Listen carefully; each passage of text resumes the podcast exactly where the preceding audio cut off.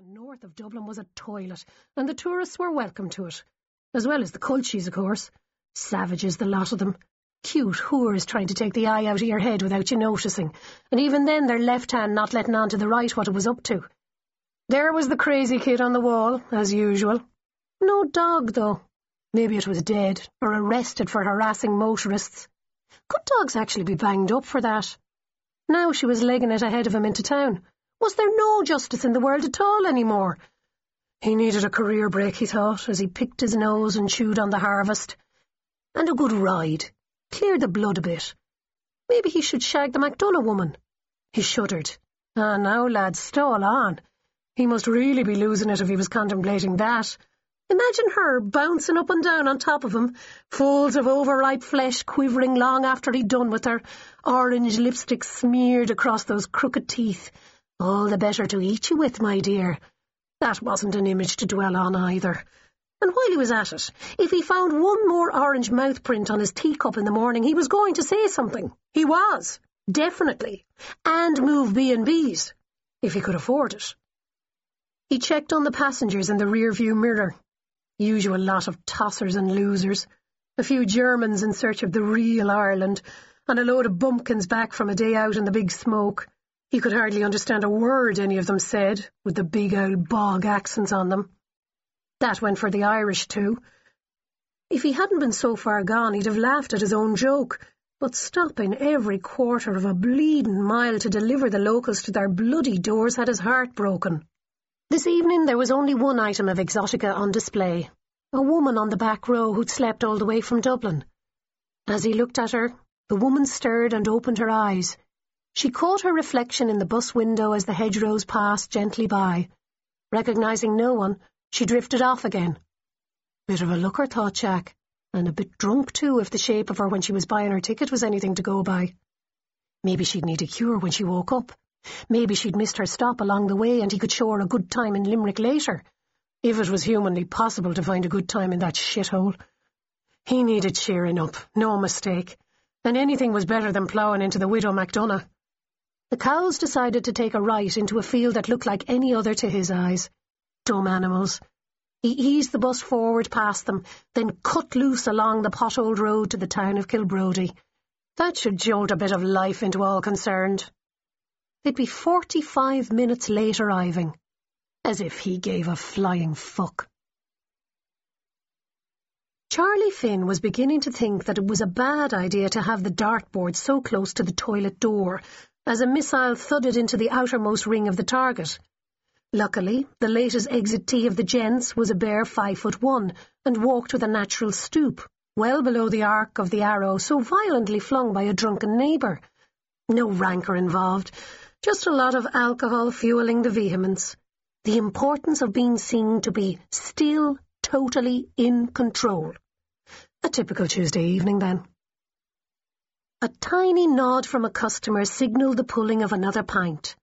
Charlie reached for the glass and three quarters filled it with a hush of liquid, the waves of effervescent foam settling and separating into a handsome division of black topped by a creamy head. He could almost taste its smooth, bitter darkness. The bus is in, old Mikey Byrne observed. The stragglers at the bar nodded at the wisdom and sheer accuracy of the statement. At last, Charlie rejoined, to more accord from the barflies. We'll have reinforcements, so, Mikey continued, in time-honoured tradition. And please God, plenty of them, says you, he directed graciously to Charlie, landlord of the establishment. Please God, Charlie acknowledged, reaching for the waiting pints of stout to finish them off, slowly and lovingly, under the watchful gaze of the experts lining the counter. Ritual was everything. Old Mikey's gnarled and hairy paw engulfed the glass, and he lowered a good half of the pint before declaring, "'Tis thirsty work all the same." He met with no argument, and nodded his head of startled grey hair like the dog on the back shelf of a car, always agreeing with life. Kathy Long exploded through the door, spilling the late sunlight in her wake across the dull stone floor. The codgers at the bar instinctively turned their backs, lest the light dissolve them from their dreamlike vampire existence, shielding their precious pints from an unwelcome and most likely hostile outside world. Where is he? Kathy asked Charlie. He nodded towards the usual corner. Her dad was involved in a convoluted argument with the Whinge O'Brien, who was threatening to run for the local county council after planning permission was denied him for an ugly bungalow his wife had wanted built nearer than was allowed to the main road. Discrimination, pure and simple, insisted the Whinge. It's nothing but punishment for doing well. But sure anyway, weren't they always a mean shower of shites, them lot?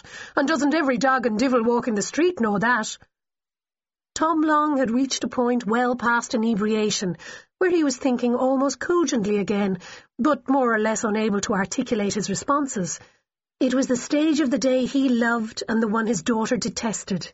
He was anaesthetised, she saw a drunk. Ah, it's my own darling girl, he declared for all to hear. Kathy doubled over on herself to make her presence as small as possible. She hated the attention. She hated this place. She hated her dad. Dinner, she growled, and I'm not waiting for you. Though of course she did, outside. The bus was disgorging its cargo. Kilbrody! roared Jack the driver. He shook his head at the childlike delight of the tourists, excited at being amongst the natives. Gobdaws, the lot of them. What was there here to please them so much? An uppity two-horse town with a rake of pubs, a chemist, a few hucksters' shops and a grotty cafe. He didn't get the Clare thing. Beyond the towns and villages was nothing but rock and scotch, and eventually the sea. The famous Burren was supposed to have rare plants and the like, but he never saw any of it. And anyway, so what? All there was by way of nightlife was a few hairy owl fellas banging on bodhráns and sawing away at fiddles with mad diddly-idle music. No clubs, no babes, no action, no thanks. The woman on the back row shook herself upright and headed for the door. Are you sure, love? he asked her.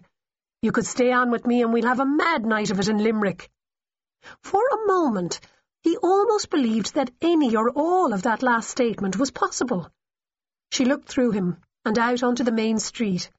Across the road, a large sign over a door said Finn's, and, seeming satisfied that this was where she'd wanted all along, she crossed the road and went through the door.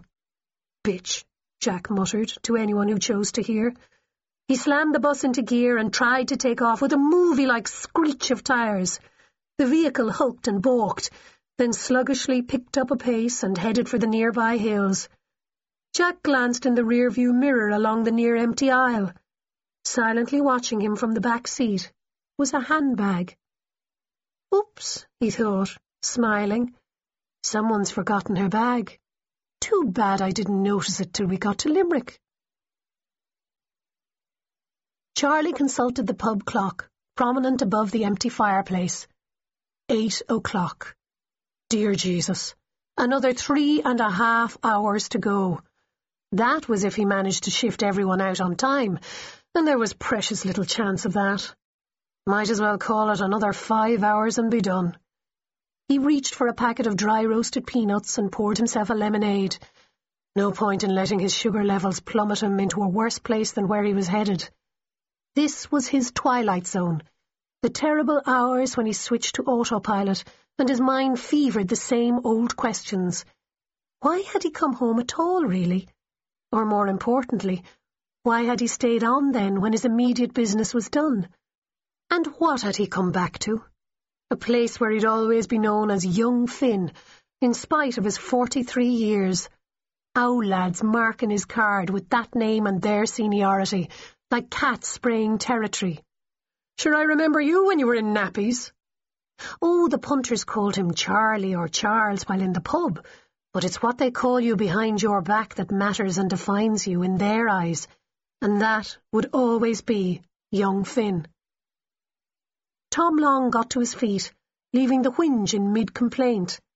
He nodded to Charlie on his exit and announced to the gathering that the War Department had summoned him. They threw their eyes to heaven in acknowledgement of a universal situation. The door opened, Light made a brief, unsuccessful foray, then the usual torpor settled itself once more. Even the whinge was silenced. Standing sentinel at the bar,